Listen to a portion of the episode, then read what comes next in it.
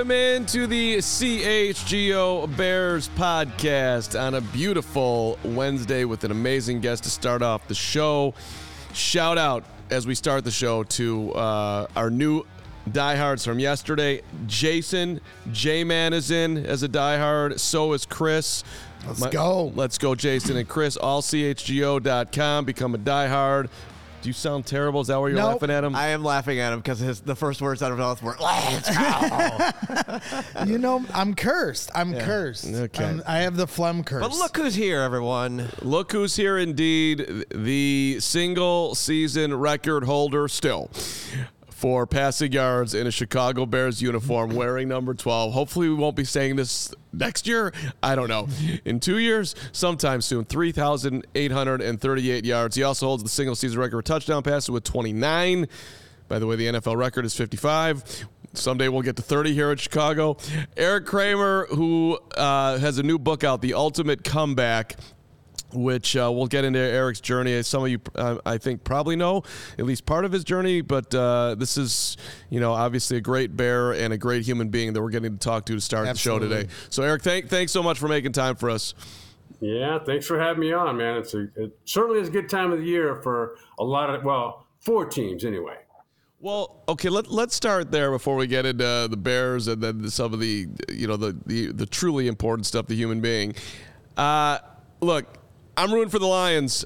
I think it's a cool story. You were there for 3 years. You were, of course, a Bear for 5 years. You've been in Detroit. You're experiencing all the fandom going nuts. You're running into Calvin Johnson, the whole thing. So can you just, I don't know, talk to Bears fans right now and say, like, hey, it's kind of a cool thing what's going on up in there in Detroit, and they'll probably go back to being the Lions sooner than later, right? So you know, it's not for life. We could just enjoy them right now. Well, here's how I would look at it. If I'm a Bears fan, I would look at it like the Lions this year are the Bears next year. And the Lions are set up to be here a while, as I believe the Bears will be as well. There's just too many good things going on within both organizations for that not to be the case. Yeah, it's. I think a lot of Bears fans feel that way. I think we would have felt a little stronger about it had we knocked Green Bay out of the playoffs the way the Lions did last year.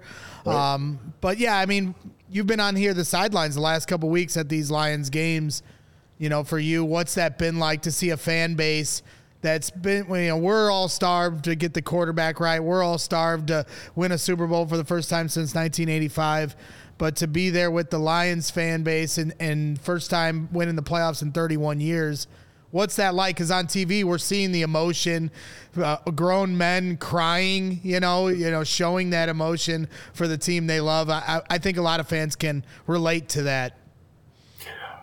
For sure. I mean, you remember when the Cubs won the World Series, what was it, 2016? How were there literally lifelong Cubs fans on the floor rolling around, cannot believe this happened. That's what's going on in Detroit right now. Yep. And when Chicago does the same thing next year, that's exactly what will happen there as well. There's two cities that have pretty much mirrored each other football-wise for so long now that, you know, there's when you're talking about one blue-collar city, you're talking about the other. And so it's been great to witness it in Detroit in the same way, because there are people that came up to, like, I did this one interview. It was at a Pistons game with this woman, and she goes, you know, I could tell by what she was saying that she had not seen me play. She wasn't born back in 1991. And she goes, but my parents loved you. So I think that's the feeling I get, is like there are generations of fans in Detroit that have been starved for this, just like there are in Chicago. Yeah, I love the Cub reference, because that's exactly how I was kind of looking at it. I was at, you know, Wrigley Field when they went to the World Series, which was, you know, Game 7 was obviously in Cleveland, but they go to the World Series, and I'm walking around with a quarter, and people are crying, and I'm like, is this the greatest day of your life? And they're like, well, I've had 3 kids, but I got to say it is. Like, that's literally what they were saying, and it seems like that's kind of going on in Detroit. I'll bet you that you could comment on this probably better than me, but I'll bet you there were more Cubs fans outside of Wrigley that night than were inside Cleveland Stadium. Yeah. Oh, without question. Yeah, for me, at least in that moment, I thought I was going to be very emotional. I was with my mom and my wife and a good friend of mine. But because Rajai Davis hit that game-tying home run, and the fear of blowing it was just wafting over me, that right. When they won, I was just so relieved that they didn't blow it, because I couldn't have lived with that. I wouldn't have been able to go to work for the next year after a game like that. Have either of you seen that? It's on YouTube, but Eddie Vedder, the song, Someday We'll Go All the Way. Yeah. But they did it to that, a video montage to that game. And it's the greatest thing I've ever seen. And that's what's literally, so Detroit has staged its own watch party inside of Ford Field this game. And I'll bet you it comes close to selling out. That's awesome. It's great. And for fan bases that have been through the ringer times 100, at least I think on some level, even Bears vets who are in the chat saying, no, Detroit. It's listen, we can at least relate. So yep. I that's kind of where I'm at with Detroit. I'm rooting for my friend Adam's happiness. There you go. All right. So we talked to you last year at the Super Bowl, Eric. I rewatched the interview this morning, and by the way, you did a great job. It was fantastic. So thanks for doing that. Thanks for being here now. But we of course leaned into Fields, and you were very optimistic that he was going to make a significant jump going year 2 to year 3. I think a lot of Bears fans were, and he did make a jump. Numbers wise, it obviously wasn't nearly where people would like it to be, and now the Bears we're sitting here with the number 1 pick and all the options. But what do you think happened with Justin this year? I don't know how much you got to see, but what's your assessment of what you did see? I watched it all, and I was shocked, probably more so than anybody, that there seemed to be no correlation to how last season ended and how this year began when it came to Justin Fields. None whatsoever. It was as though we were watching a high school quarterback, and not even a good one. And so, I know Chicago's kind of split, meaning, some fans think he can still play. There's a lot there. I don't happen to be one of those. And I think with the number 1 overall pick, you've got great options, better options, in fact, than they had last year. And because there are a lot more teams in need of a quarterback, which I believe the Bears are too, and everybody's talking about Caleb Williams and Matt. That may be the guy. In my opinion, he better be so much better than Bo Nix that it's not even close. Because for what you could get for that number 1 pick, that's not even close. So there could be 3 number 1 picks that come out of that number 1 pick.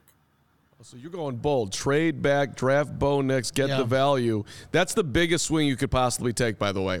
If Ryan Poles did that, Eric, you're moving off of Justin, you are moving off of Caleb, and you're drafting, who some people I think would rank maybe the 4th best quarterback in the draft. You could be GM of the year right there if that turns out to be correct, and he shines. Well, think back what Dallas Cowboys did when they traded Herschel Walker away.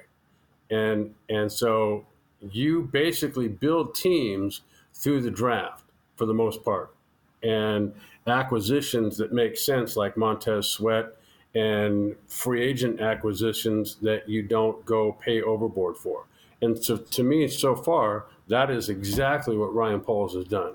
Now, he may think, along with everyone else that who's making this decision, that Caleb Williams is the guy you would never want to pass on. Okay, great. Then he better work out that way. Yep. Because you could go leverage that number 1 pick and get an elite left tackle. You could then trade back again and get an elite edge rusher. There's a lot you could do with that number 1 pick that you couldn't last year. Bryce, you can go for the next 6 hours, but I just got to get this one out.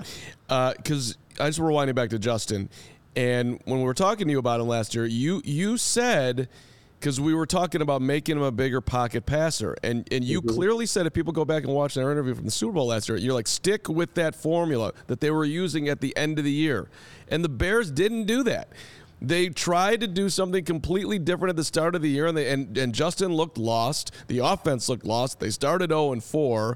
So as I'm making a slight case for Justin here, like it was just bizarre how they didn't stick with what was working at the beginning of the year and then had to come back to it. I just didn't get that part.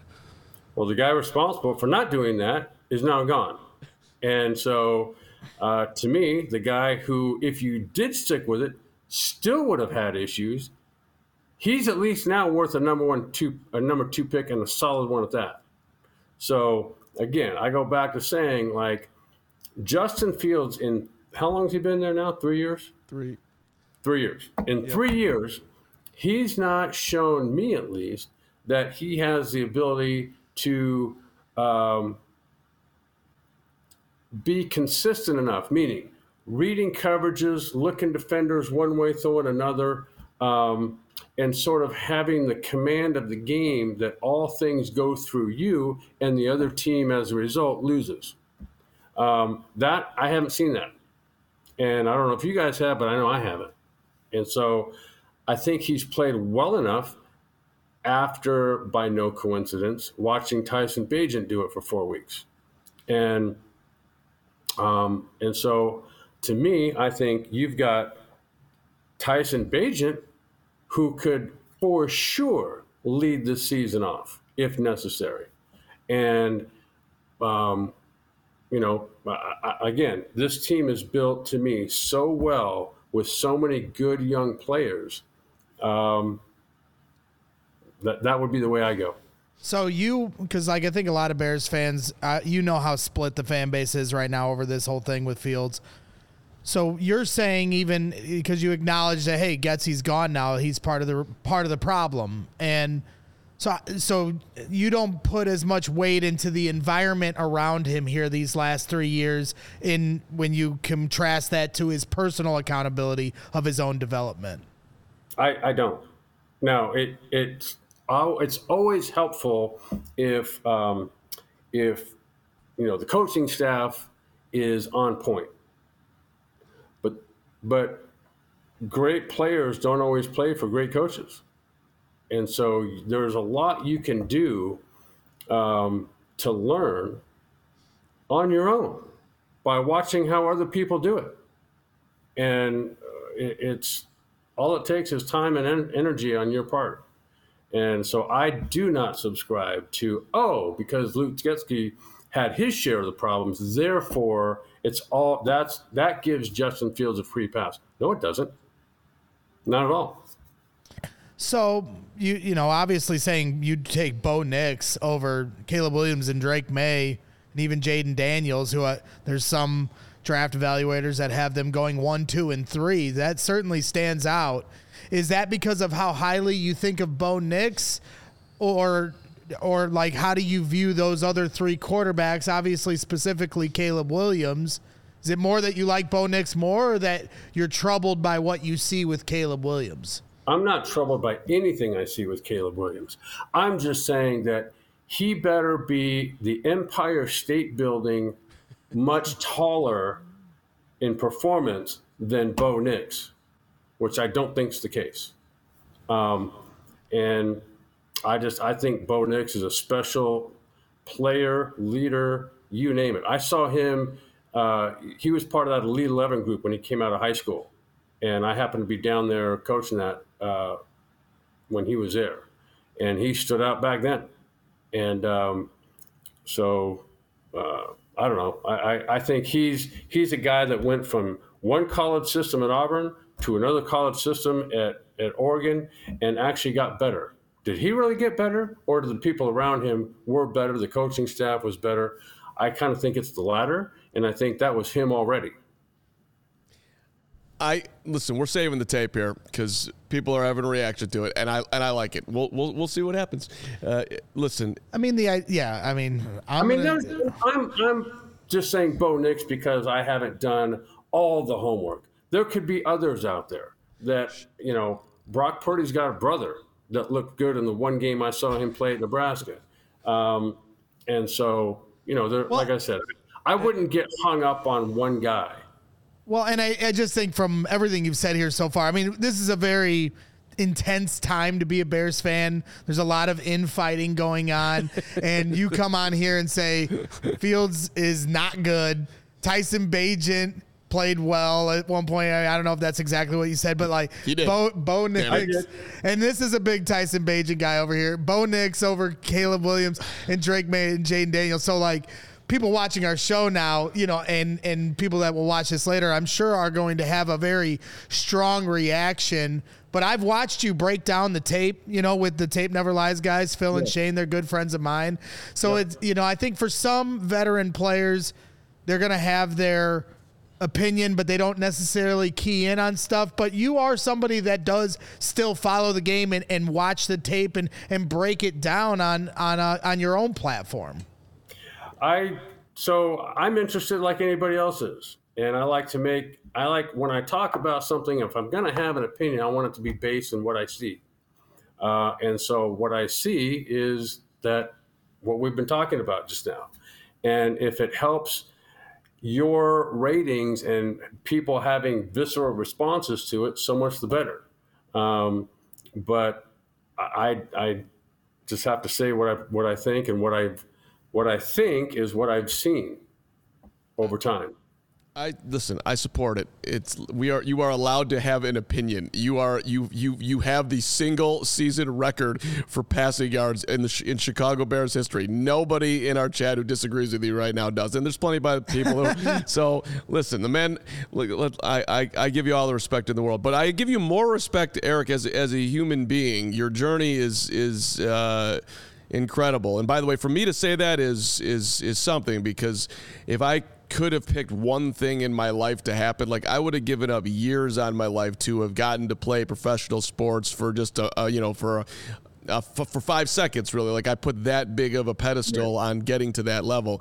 And you're talking about how your life is better now into your 50s than it was when you were actually playing. So can you just sort of explain how you're enjoying yourself more today than you did running out on the football field? Because that seems like impossible to me.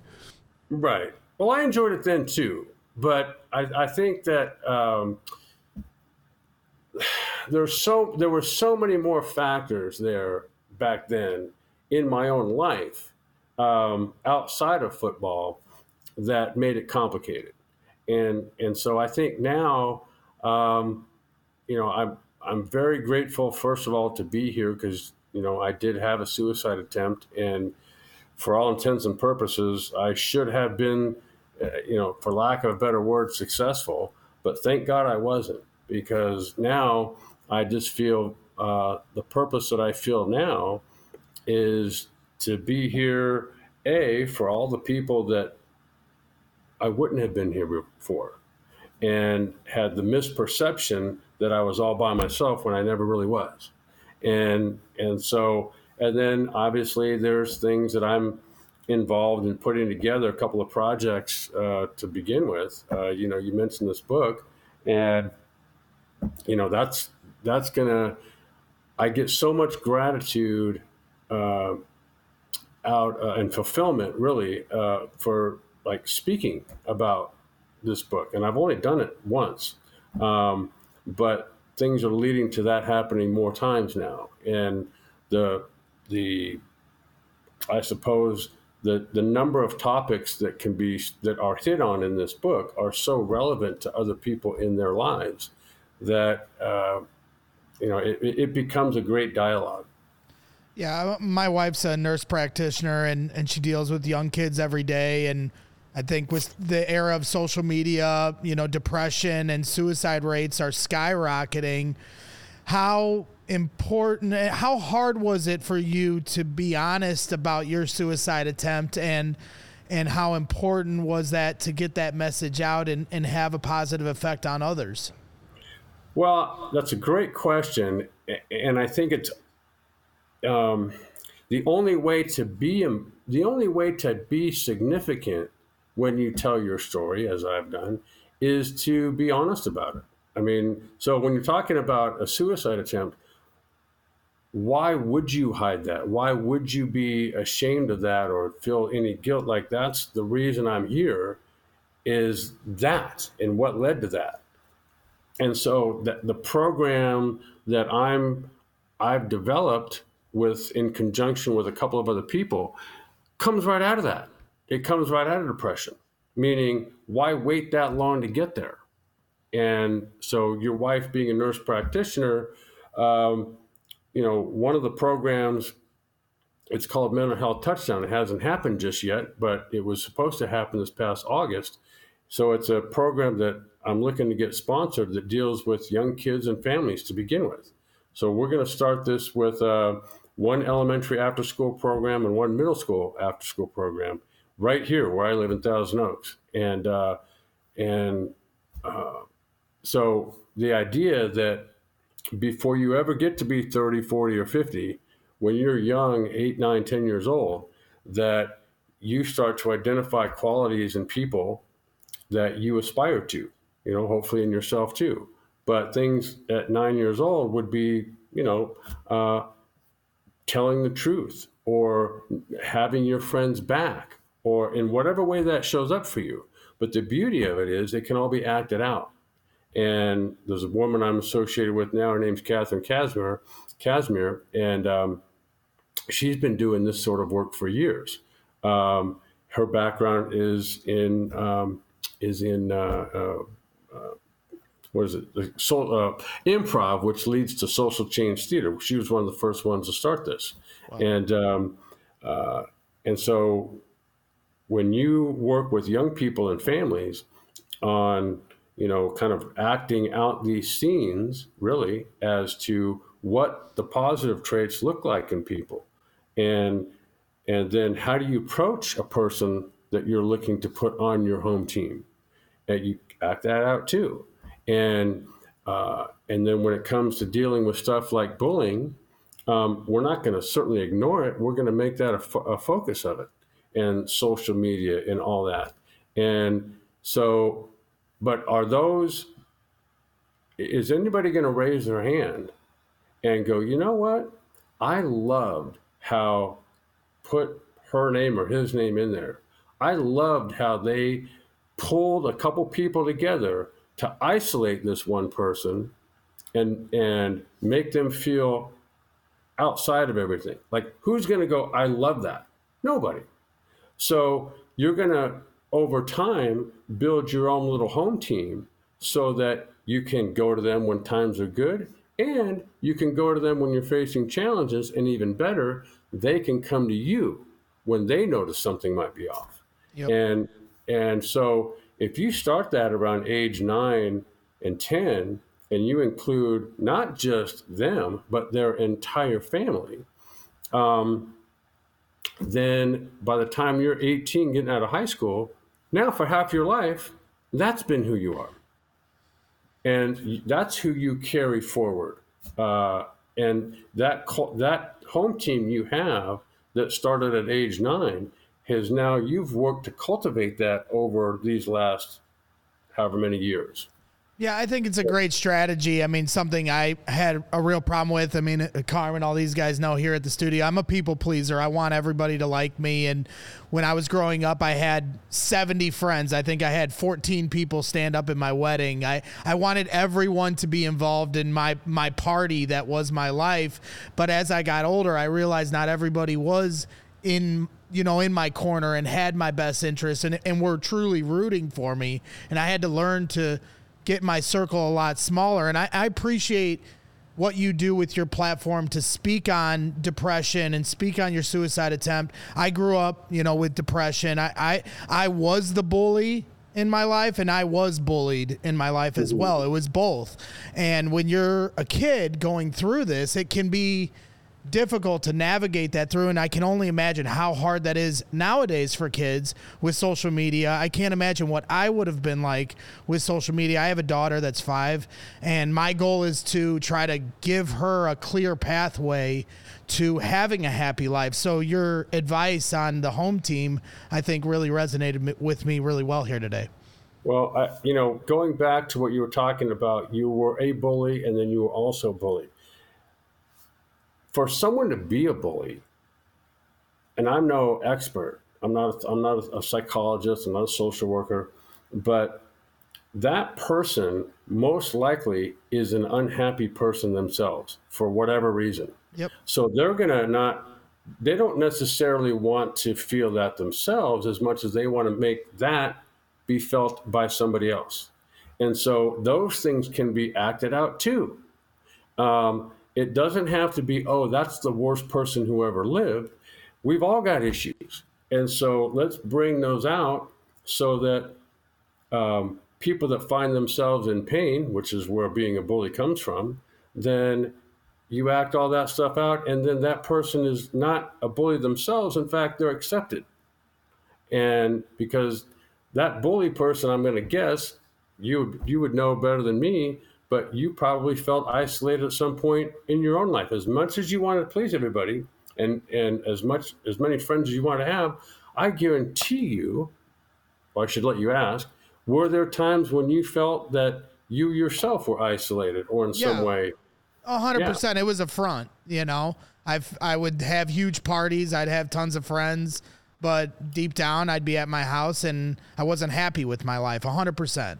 And it took me a long time. I've always been honest with myself. That's kind of the one thing that's helped me is I've never lied to myself. I know who I am as a person and I know why I have the emotional reactions that I do, but I can't always control those. I still to this day, have to navigate through those emotions. But at the end of the day, I think the first step is acknowledging it and then understanding why you react to things. I think that's very well put, very well said. So listen, everyone's got their journey around this, and the bully part of it, if you go back to that age, I made fun of kids. I got made fun of. I was unhappy. The whole trying to dunk on someone to make you feel better, make them miserable. However you just put it, Erik, was spot on. And to the depression point, a lot of kids, look, they're trying to figure out school, social life. They have no idea that they're actually quote unquote depressed or just having challenges. Sure. and how even to talk about that. And then, right. Depending on what's going at home with your parents, you could have a parent who might be so progressive as saying like, let me get you into some child coaching therapy program where you can actually talk to someone. That's amazing. Mm-hmm. Huge power there. And you're getting ahead of the game. But a lot of parents aren't thinking that way. Plus, don't even have an idea that that's even an option. Plus, the money part of it. So there's just a lot of stuff going on here. But back to you, Erik. Is it just re-going through what happened and talking about this? Is it like reopening a wound each time, or how I just would think it'd be a lot to go back through. Yes, I took a gun. I put it to myself. It's a miracle I'm alive. I've never talked to anybody like that. It's like you shouldn't be here, but you are, and you can sort right. of explain what was that moment like where you actually had the courage in my mind to even pull the trigger. Who can get to that point? I can't understand it. As much as I've wanted to lay in bed all day and not go and do whatever I had to do that day, I can get to there, but I can't get to where you got to. And I don't want to make it super painful, but I'm also super interested. So to answer your question, thanks for laying it out that way and sort of giving some background detail to what was a very painful time. But to go back now to that time is not painful at all. In fact, it's just the opposite. I really enjoy sharing my story and what got me to wherever point in life I got to, meaning good or bad. I have no problem sharing that with somebody else because it engages what people are going through themselves. When someone's seeing it, I don't know their story. So if I go first, that pretty much opens the door for them. And the whole point is to really help each other. And as you guys mentioned, we've all been through stuff. And so why act like it didn't happen? Instead, why not create a game plan from here that kind of goes, oh, the train's going? Well, I'll hop on. And, that's kind of, to me, the opposite of that would be to not say anything and to just go on living without really engaging your community, meaning your starting with your own family and friends. And, everybody's going through something at every day. And yep. So why not be the sort of light that helps them pay their own way? And I think that's what makes sports special in a lot of ways. For me, it's always been a place I can go to have fun and get away from the realities of life. It's something that brings lots of people together from all walks of life. And, there's just and nowadays in society, there's so very few common grounds where people can come together and agree on something. And sports is still one of those to an extent until we're arguing about the quarterback position, but that is what makes it special. I mean, to try to steer this back into a little bit of Bears, because I did have, with Dan Campbell, I love Dan Campbell with the Lions. He's my spirit animal. If he ever leaves the Lions, shouldn't he become like a life coach? Yes. Who wouldn't want to not play for the guy, but who wouldn't want to live around that aura for sure? Yeah. I would run through a brick wall for him right now, and he's the coach of my rival team. But there's very few CEO head coaches out there. It's starting to become very specific. Like everybody's looking for the next great play caller to be your head coach. But Dan's the CEO of that team. And, here in Chicago, the Bears chose to keep Matt Eberflus, who, has the defensive side of it, but they build him as to be a CEO type head coach. Like, where do you stand when it comes to that? Like, everybody's trying to find the next new wave of play callers, but Dan is doing it a different way while the rest of the league is. And do you think that one day the league will trend back towards those types of coaches? Well, I think that, it really doesn't matter if you're a defensive caller or an offensive caller. It makes no difference. What does matter is that the guys that are always at the top, offensively or defensively, are leaders of people, period. And when you can inspire others not to just do their job, but to actually play because they're invested in you, because they've seen you become invested in them over time. And that's Dan Campbell. When you mention CEO, I think of a guy in a pent-up business suit and briefcase in hand, and the little people are everybody that's not him. Whereas that's not Dan Campbell. Right. Dan Campbell is one of the guys. And, but I think he's so passionate about what he does and who he believes in that that is what meshes that team together. I'll bet you Dan Campbell could give a workshop on leadership for other people. And I don't care what those group of other people do. It could be coach football. It could be, as you said, running some company. The idea is that you get everybody with one purpose and you all work towards that purpose. And the idea is that let's say the three of us were on some company or leaders in some company or some football team or some who knows what. It's our three jobs to focus on what's going to be our goal. Well, whatever we decide that to be, then it's your job and my job that amongst the three of us, we find ways to observe each other and build each other up, because we're all three going to get better at whatever we focus on and whatever somebody else helps us focus on. And that permeates to the rest of that whole organization. So that's Dan Campbell. And I think Matt Eberflus has some of that in him as well.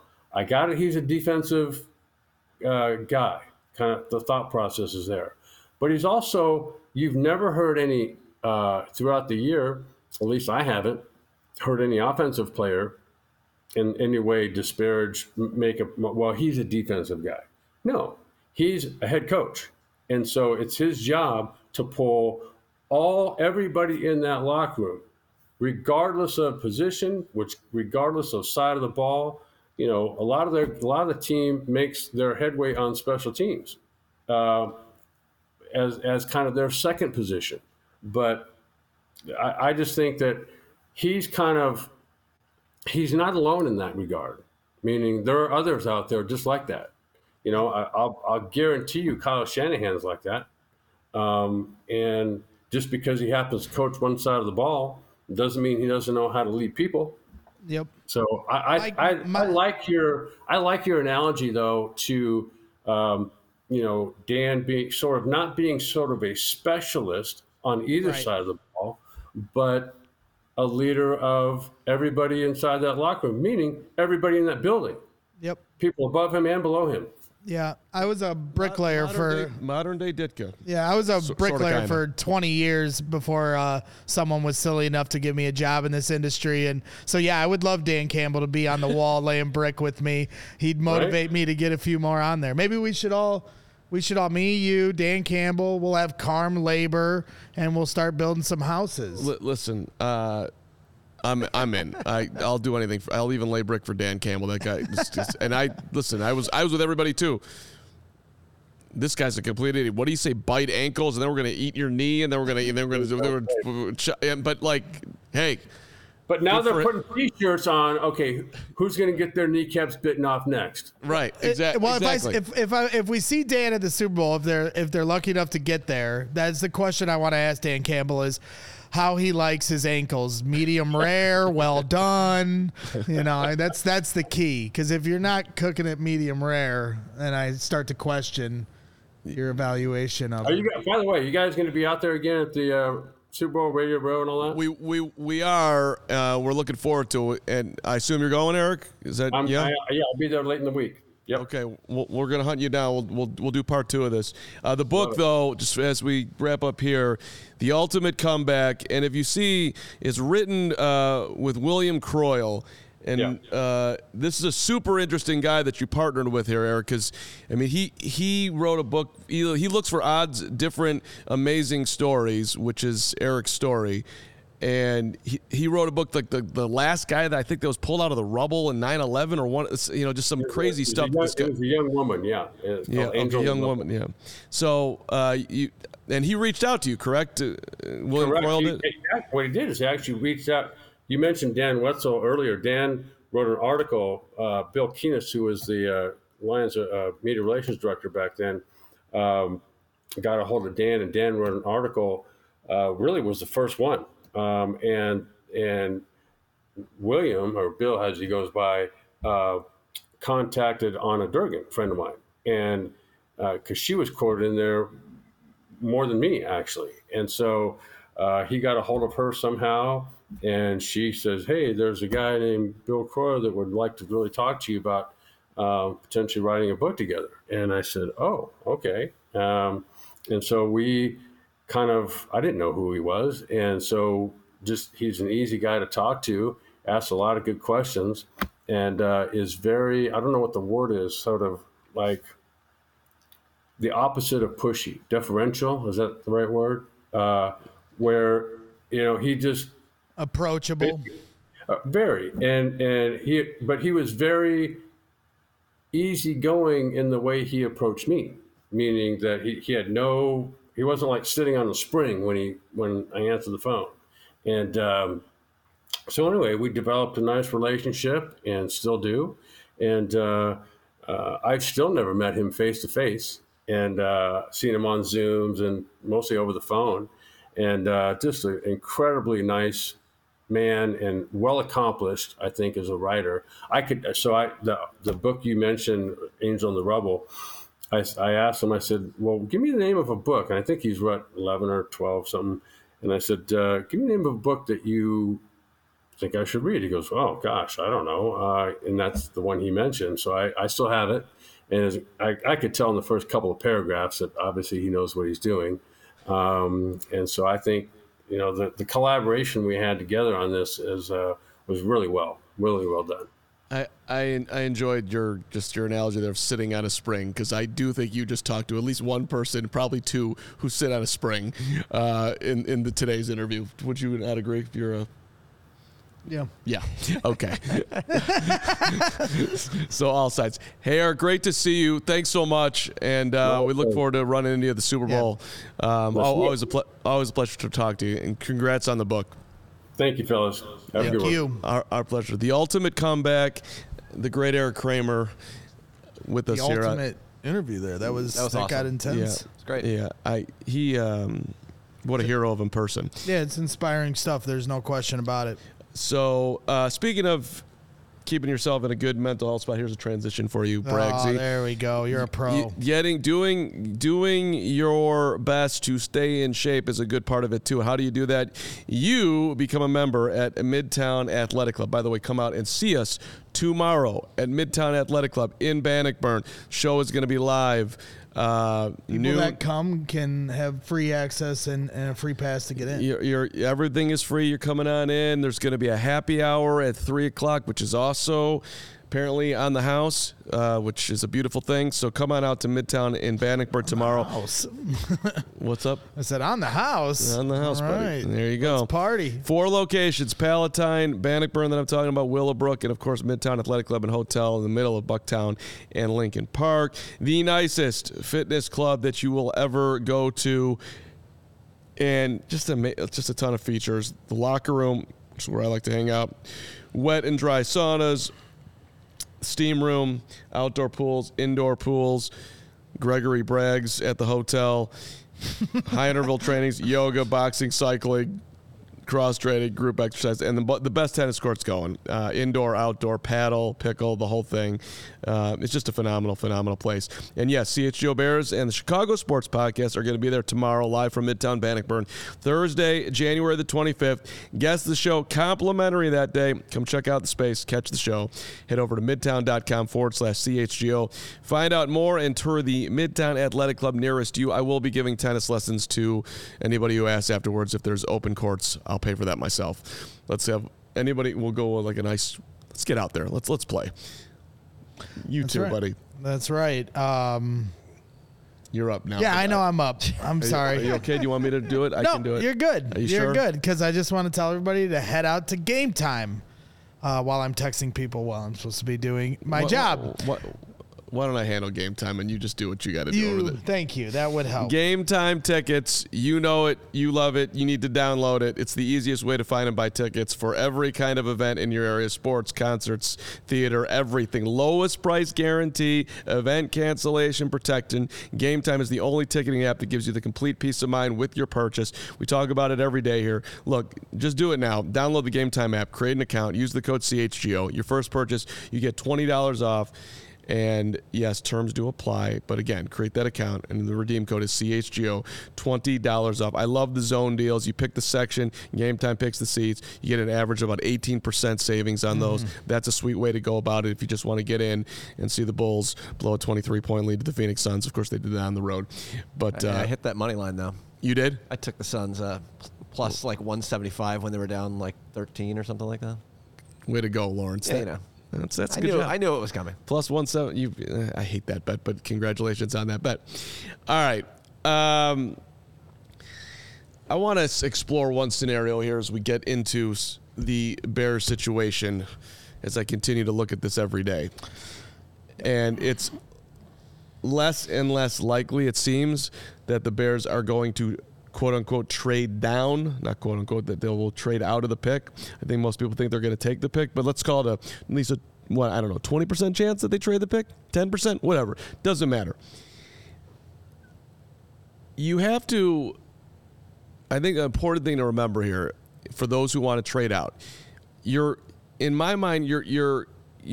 hypothesis must be at the start that you fully believe that any Justin Fields problem in years 1, 2, and 3 was because of the Bears and Luke Getsy and Matt Nagy and the personnel, polls. Like you have to put a large part on the Bears, which is fine. You certainly can make that argument, and then you have to believe that he is going to transform under Shane Waldron and perhaps even an evolving Matt Eberflus in what will be his third year as head coach, along with the talent that's coming in. You have to really have a firm belief that he is going to make a significant leap. Now, hit the ground running in their first year. Hit the ground running, playoff team next year, and you have to believe in your heart deeply that this guy is capable of winning a Super Bowl. Okay, but let's just say that you have that thought. For all the Fields diehards out there, God bless you. That's great. That's your thought. Okay, I'm just here to remind you of how lucky, extremely lucky, the Bears have gotten to, one, have the number one pick last year, and two, have it again this year. Yep. That is insane what basically has happened here. The Carolina Panthers, if we start with this year, you traded with a team that had the 9th overall pick, who finished 7-10, tied for second in the NFC South. Okay, there was 3 teams that were 7-10, all right? The Houston Texans were 3-13-1 last year. 3-13-1. The Bears got the number one pick because they were 3-14. The reason why I'm bringing up the Texans is that the Texans got it right with their quarterback and the Panthers got it wrong. That is a coin flip, all right? It could have gone the other way. Houston went from 3-13-1 to 10 wins. If the Panthers had gotten it right, we wouldn't be sitting in this situation, and that was at best a 50-50 shot. Houston got it right. They won 10. Carolina got it wrong. Bears benefit. Bears miracle, basically, I would almost call it, that they got the number one pick. Miracle again. The Panthers were the worst team in football. But where this all started was the Texans beating the Colts on the final week of the season, right, on a miracle play that they shouldn't have been trying to win. Exactly. Another miracle. And go back before that. The Bears lost by 3 to the Dolphins. They lost by 1 to Detroit in a game they absolutely should have won. Houston almost beat them. We had the one bizarre Roquan Smith. Well, that would have been good for him, but regardless, that didn't happen. You lost by 3 to the Falcons. You lost by 5 to the Commanders on a ball that Darnell Mooney dropped in the end zone. You win any of those games, you don't have the number one pick in the year that they got. Like the year the Bears won 3 games, they should have won more than 3 games. They should have beaten the Dolphins. They could have beaten Detroit. They could have beaten the Falcons. Mooney at any of those had happened, you wouldn't have had it. All right? Panthers lost a lot of close games. And then Panthers lost by 3 to the Saints, 3 to the Bears and Tyson Bagent. The Packers. 3 to the Packers, 3 to the Bucks, right? So it took a lot of variables. It took a miracle. 2 miracles, basically, for the Bears to get back-to-back one picks, all right? You are not in this position very often. Right. And there was a tremendous amount of luck to get there. So the saying that we keep butchering here on the show, and we probably will hear again, is to keep Fields, instead of drafting the hope of Caleb, is a bird in the hand is worth 2 in the bush. We got it. We got it right.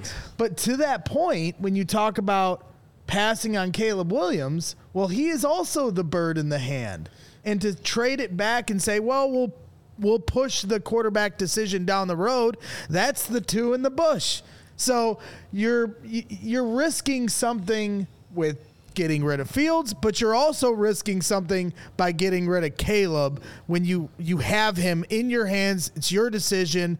Most teams go into an offseason and they have to let the draft fall to them. The Chiefs didn't know they were going to get Patrick Mahomes. They had to wait for Mahomes to fall to a certain spot and trade up to it. That takes a lot of variables. The Bears don't have any other variables other than the decision they make to draft Caleb Williams. Well, let's also talk any rookie quarterback. Let's also talk about the Patrick Mahomes thing. You have to get lucky that the team in front of you somehow thinks that Mitchell Trubisky or whoever the quarterback would be is the guy, and they have to get it wrong for the you to get it right. Right. So in this case, you don't have, that part doesn't. That's the whole hypothesis. Well, the league gets players wrong all the time.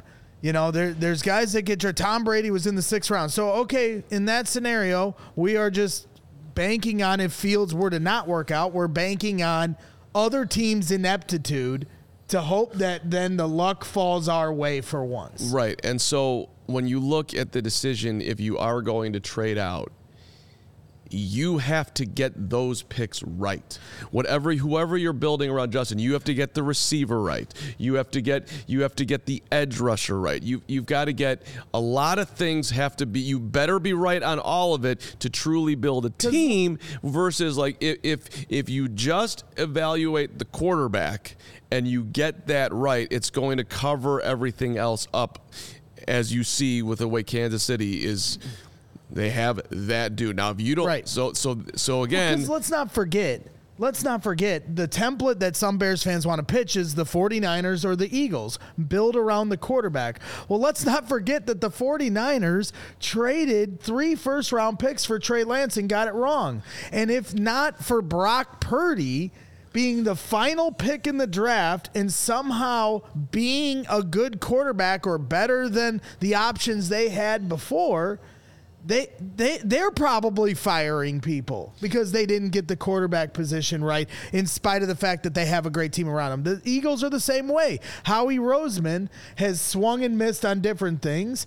Carson Wentz didn't work out, but they had the fortune of Jalen Hurts falling to them in the second round, or maybe Howie Roseman isn't running and making the decisions for the Philadelphia Eagles. Well, which is also why, like, look, you just...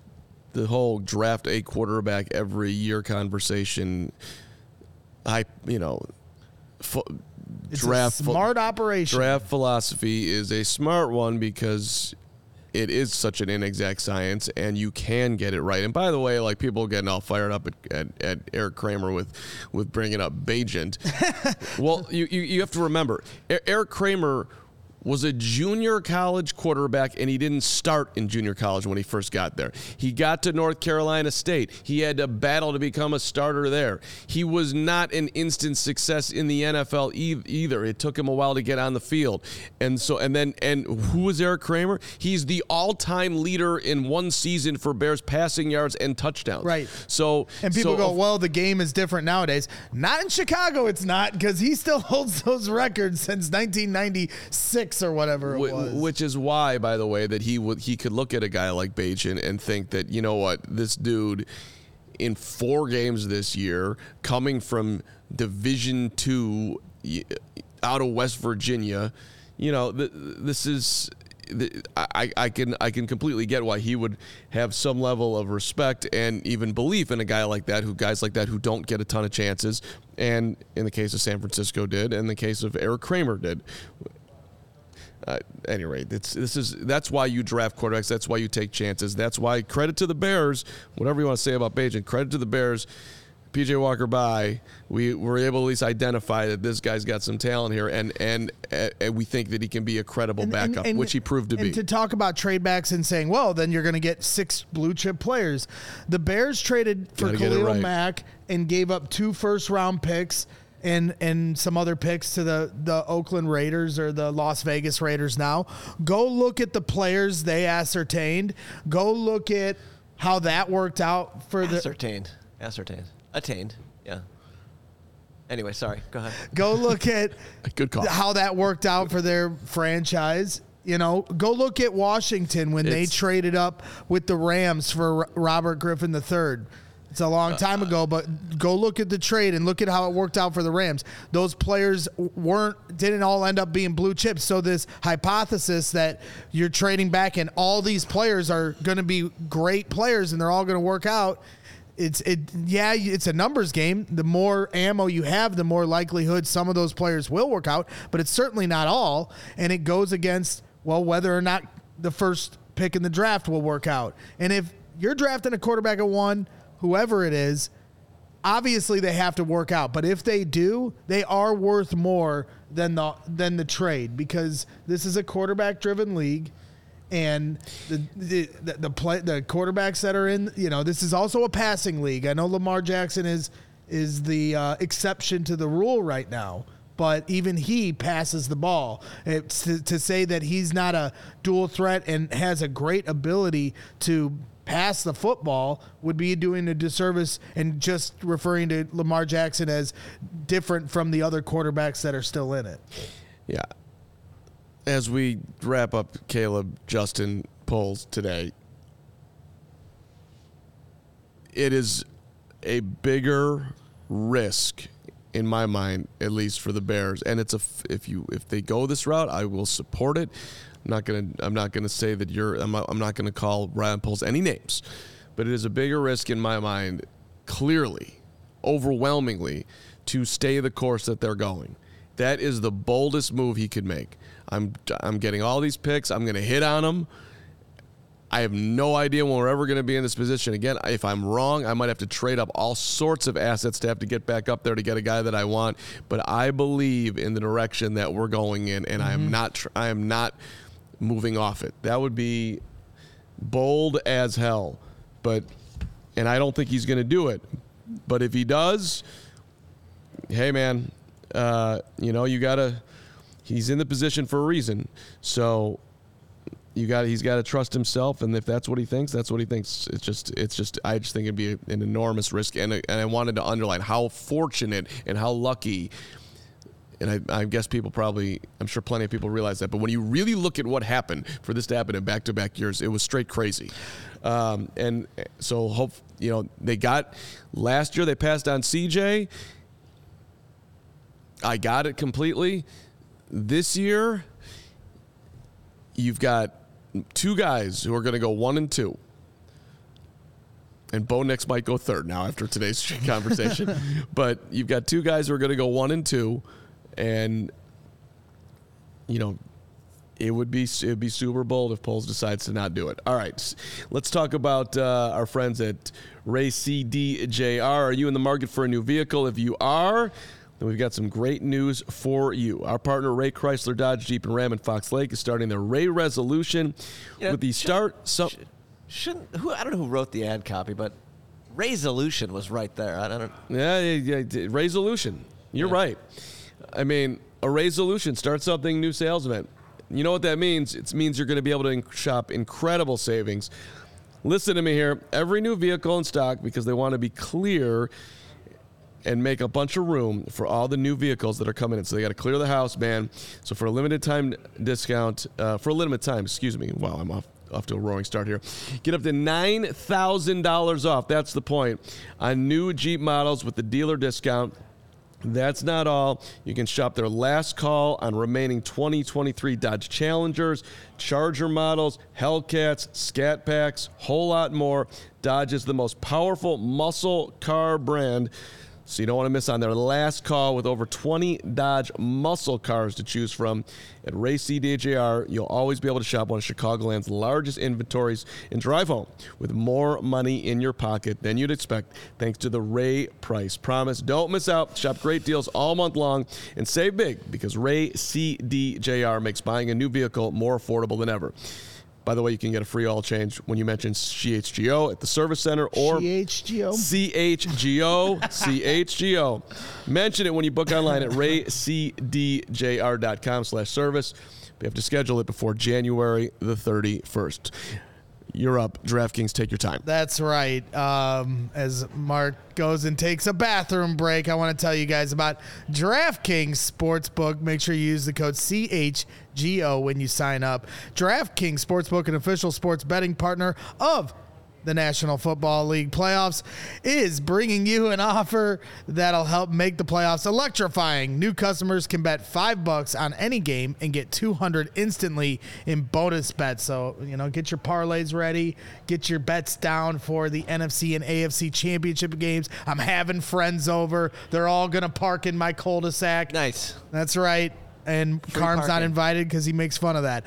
Download the DraftKings Sportsbook app now and use the code CHGO. New customers, once again, can bet just $5 to get $200 instantly in bonus bets only on DraftKings Sportsbook with code CHGO. The crown is yours. Gambling problem? Call 1-800-GAMBLER or visit www.1800gambler.net. In New York, call 877-8-HOPE-NY or text HOPE-NY. In Connecticut, help is available for problem gambling. Call 888-789-7777 or visit ccpg.org. Please play responsibly. Authority on behalf of Boot Hill Casino and Resort. 21 plus, age varies by jurisdiction, void in Ontario. Bonus bets expire 168 hours after issuance. See DKNG.com/football for eligibility and deposit restrictions, terms, and responsible gaming resources. Well done. I was not even gone. I sat here the whole time. Yep. You did it. Yeah. You did it. All right. Couple super chats that came in today. Did you wash your hands? I did. Fresh and clean, buddy. Results from the lie detector show that. No. You're not getting me ever again on anything. So that I covered my bases there, too. I put a little fresh quaff in the old hair. British Bear Phil Cundy. Love the show. Is still going postseason. Will you be coming to London with the Bears next season? Would love to see you guys grab some beers. British Bear, we really, really, really, really hope that we'll be there. Which, by the way, become a diehard. That would be a great thing to do. There's plans in the work. So stay tuned for announcements when we do our schedule release show, which was a lot of fun last year, where I conjure up ways of us winning 12 games every season. We're going to find out exactly when that game will be. When is the schedule release show? Is that or when is after it? The draft after sometime the draft. In May. That's all I care about. Yeah. Listen, we're going 15-2 next year. Poles is going to have the greatest offseason of all time. I have no idea how it's going to go, but that's what's going to happen. Can you imagine how many future Hall of Famers we're going to have on the team by then? I can't wait.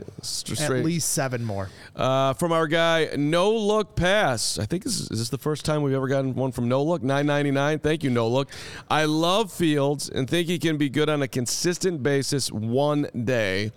It's been 3 years, and he has shown enough to pass on the high floor, high ceiling combo of Caleb Williams. He has not shown enough is what he actually said. Time to move on. So he. Oh, wow. He said he's not. Wow, okay. Yeah. My bad. It's been 3 years, and he has not shown enough to pass on the high floor, high ceiling combo of Caleb Williams. Thank you. Eyes getting challenged here, along with everything else. Time to move on. All right, No Look. That was some love for Justin, and you're believing in Caleb. Got you. Chris Peguero, $49.99. Chris, appreciate you coming in late here.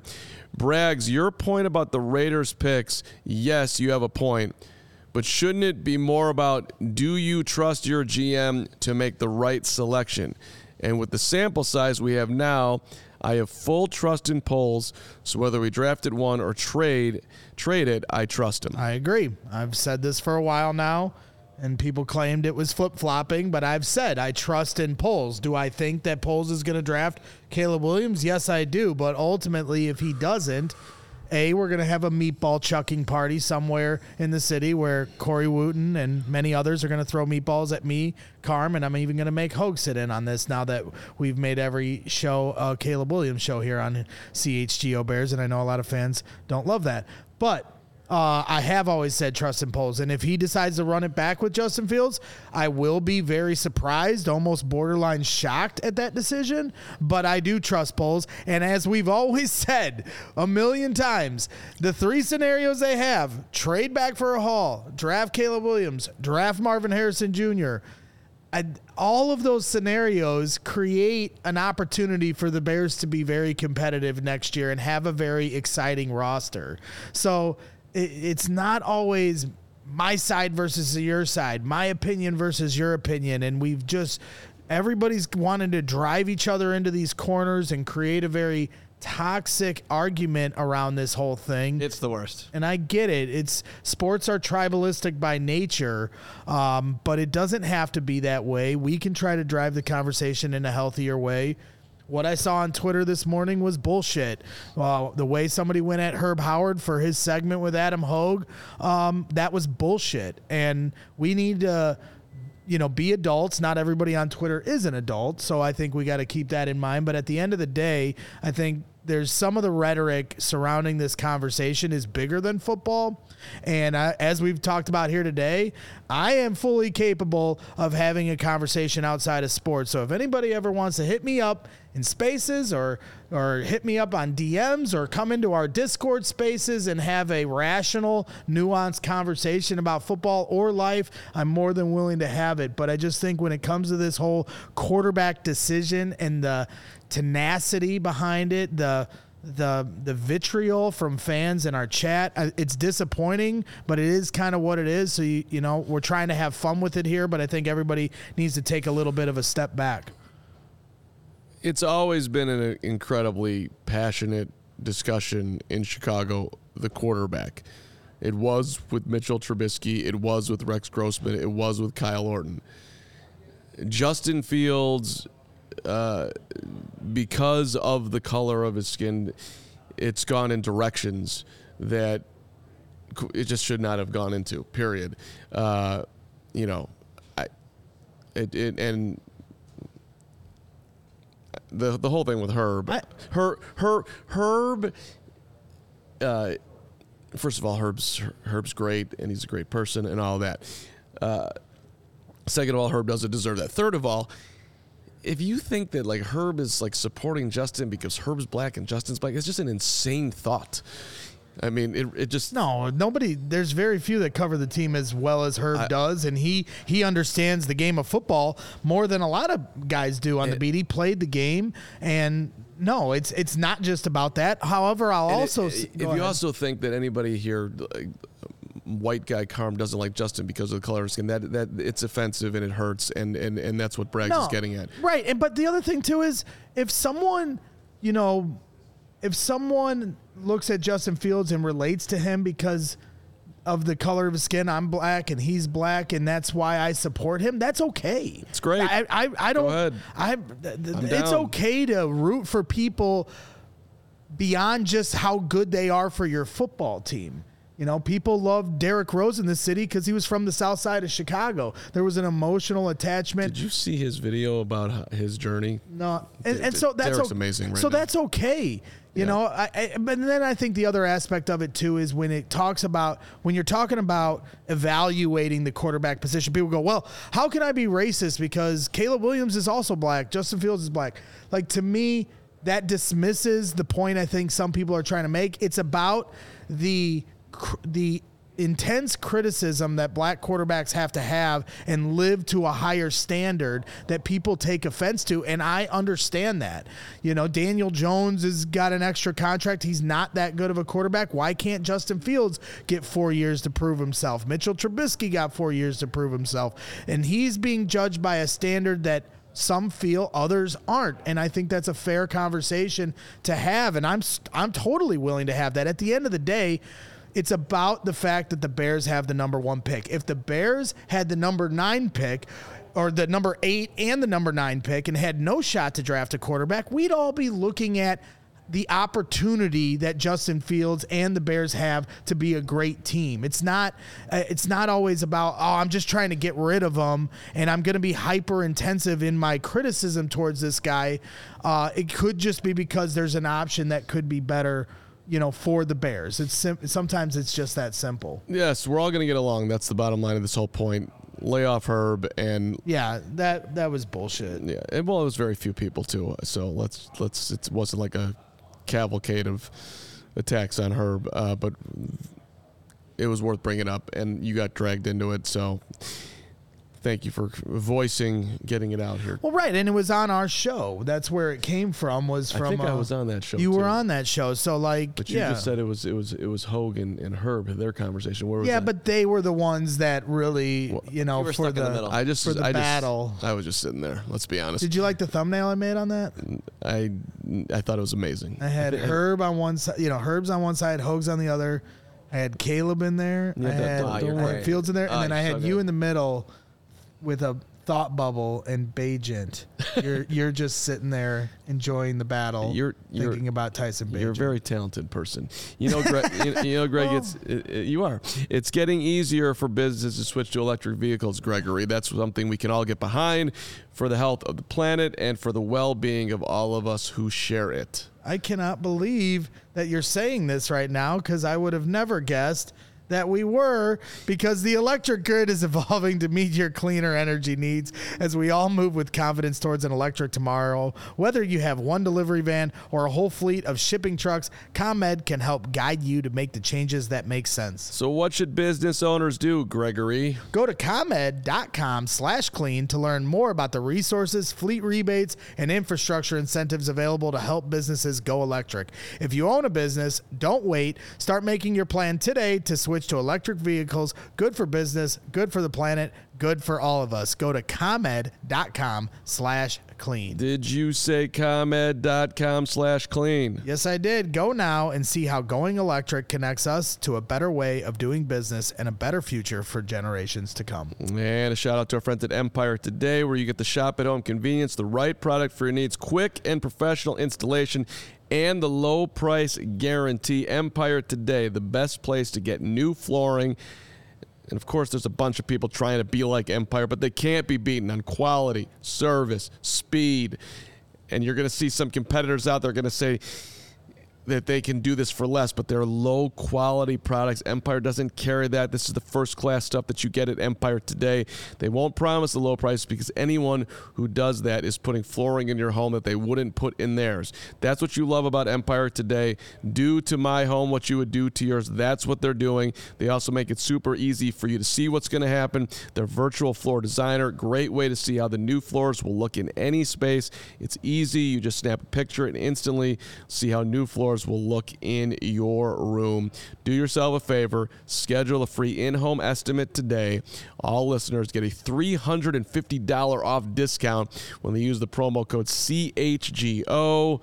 Restrictions do apply. See EmpireToday.com/CHGO for details. Gregory, I got a question before we get out of here. What? When Jim Harbaugh gets announced as the head coach of the should-be San Diego, but Los Angeles Chargers, mm-hmm. and he's going to be in charge of Justin Herbert, mm-hmm. are you going to have a minor Bragg's meltdown? Will we see an avalanche of Bragg's tweets? I've accepted my fate. You've accepted it? Yes. Because he was supposedly, Jordan Schultz had it that he was going to have a second interview with Atlanta, and then Schultz updated that he doesn't have that second interview. All signs point to the Chargers and Harbaugh. He was willing to look around, man. Charbaugh. Could have been Shybaugh, but it's Charbaugh. Yeah. The dream is dead. I was kind of hoping that he couldn't find a way to the NFL, and then he'd coach Michigan one more year, and then if things were, then you have an insurance policy in case things didn't work out next year. The dream is dead. Harbaugh likely to go to the Chargers. They've got a lot of salary cap issue there, so they've got a quarterback, but it's going to be interesting to see how he builds that team around him with the cap, problems they're dealing with. Other breaking NFL news, well, not breaking now, but news of the last 24 hours. Joe Barry not going back to Green Bay, out as their defensive coordinator. I know my Packer friends are super happy. See you later, Joe Barry. Jeremy Fowler, ESPN, saying that Jerry Gray, the Falcons' assistant head coach with Green Bay from 20 to 2022, is one name to watch in it. Chris Harris is also mentioned. Yeah, that's the thing. It's another job that exactly. The Bears obviously need a DC. Now they're fighting with the Packers. So we're both looking at it, man. So, interesting times up in Green Bay, and, Ty and Cliff Kingsbury around the Eagles have interviewed the USC senior offensive analyst for their OC job. Yeah, I feel like he needs a West Coast team. He's a West Coaster? I don't think he'd do good in Philly. Okay. Did you make anything of that Albert Breer quote of that Matt Eberflus was talking up? Did you see this yesterday? I did not. I did not see it. You want me to read it to you? So I would love you to. NBC Sports Chicago put out an article, and they highlighted the fact that Eberflus defended Justin Fields in interviews with OC candidates. Like, kind of goes, I think, would be the smart thing to do. I don't think he'd be trashing Justin Fields to potential OCs that were coming here, regardless of what their decision to do, but it was something that gained a lot of reaction from Bears fans. So I like that he's doing that. It doesn't – if you also – it's what he's saying. Look at what he's doing. Right. The way it was framed by Albert Breer was, of course, the chance potentially to coach USC's Caleb Williams was something mentioned to me as a drawing card by candidates for the job, though Eberflus did defend Justin Fields in the interviews, as I understand it. Well, look, that's I believe that because look what he did. He got rid of Luke Getsy. He got rid of Andrew Janoco. He basically uploaded the entire staff with the exception of Chris Morgan and the tight ends coach. So I think Matt Eberflus clearly, by his actions, is telling you that he did not think that Justin Fields was coached to the best of making the best of Justin Fields, if you will. Leon Castle, by the way, $20. Thank you, Leon. QB is the CEO of the team, and JF1 is at best an average quarterback, and you have Caleb Williams at 1. Draft him. Reset the clock. And use the cap monies to sign more good free agents, i.e. Mike Evans. That's an interesting name, but and he was, love Mike Evans. He was, I mean, how much is 10 left? 10 straight seasons of 1,000 yards right. receiving. At some point, that thing's going to fall off, but he's been remarkably consistent. He was phenomenal. They thought you were going to fall off, and look at you at your advanced age. I am falling off. Did you see? Man, you're in your prime.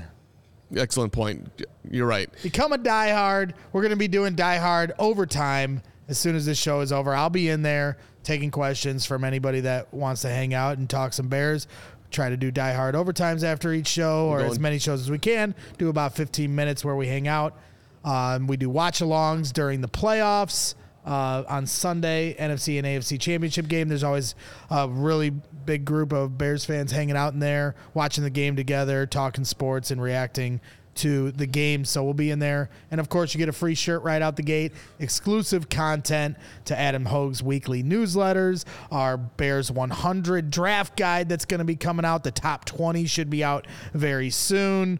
All this exclusive content, free shirt out the gate, discount on merch, discount on events like our draft party that's coming up or tailgates next season, and access to all our other Chicago sports teams that we cover here at CHGO Sports. And we really, really appreciate the support, too, for those who've done it. Looking forward to talking on the overtime chat coming up right here on the Discord. And stick around for CHGO Cubs. They got Joe from Obvious Shirts in the building. CHGO Cubs coming up at 1:30. Joe from Obvious Shirts is here. Sarah Fichter's producing. Yeah, and we got to set up the set, so stop talking. Let's get out of here. Bye. City like the mayor.